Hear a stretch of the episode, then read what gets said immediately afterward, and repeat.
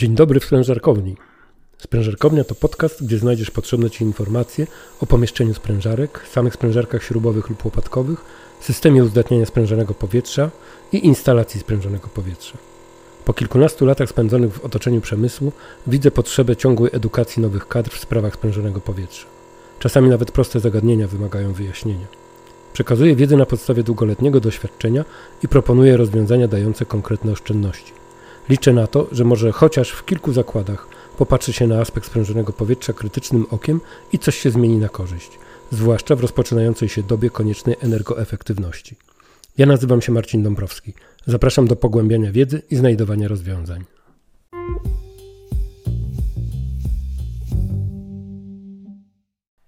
Odwadniacz do kompresora do swojego działania wykorzystuje prawa fizyki. Siła odśrodkowa separuje krople kondensatu ze strumienia powietrza, a siła grawitacji sprawia, że krople spływają na dno zbiornika. Tam zamontowany jest dren kondensatu. Usuwa on kondensat, gdy jego poziom będzie odpowiednio wysoki. Odwadniacz powietrza nie posiada wymiennych wkładów tak jak filtr. Ma w swojej konstrukcji jedynie obudowę ze zbiornikiem, wkładkę zawirowującą i uszczelki.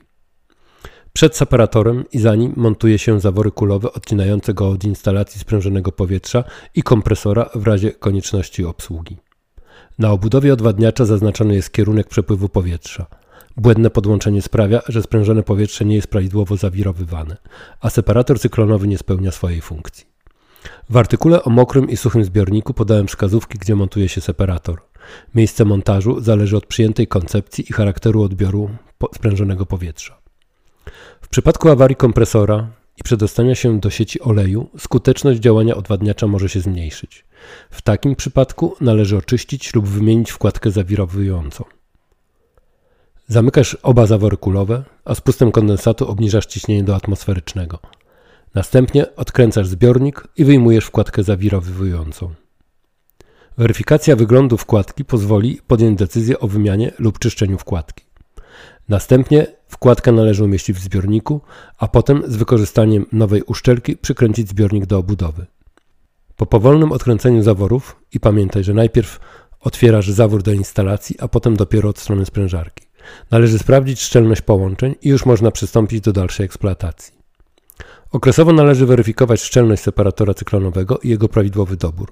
Gdyby zmieniła się temperatura otoczenia i sprężonego powietrza, ciśnienie robocze i natężenie przepływu, a któryś z parametrów przekroczył założenia doboru separatora, należy zmienić separator cyklonowy na model odpowiadający nowym parametrom. Separator cyklonowy to proste urządzenie uzdatniające sprężone powietrze. Gdybyś jednak potrzebował pomocy w doborze, to zapraszam do kontaktu. A teraz szybka prośba. Jeżeli uważasz, że przekazana wiedza jest wartościowa i może pomóc, to udostępnij ją znajomym przez Messengera, Facebooka albo mailem. A gdybyś słuchał tego podcastu w Spotify lub Apple Podcast, to proszę wystaw opinię pod podcastem. W ten sposób pomożesz innym, a sobie zrobić dobry dzień. Zapraszam też do subskrypcji podcastu, bo w ten sposób nie przegapisz następnego odcinka. Dzięki za poświęcony czas i do usłyszenia w następnym odcinku podcastu Sprężarkownia. A już teraz życzę Ci bezproblemowej eksploatacji Twojego systemu sprężonego powietrza.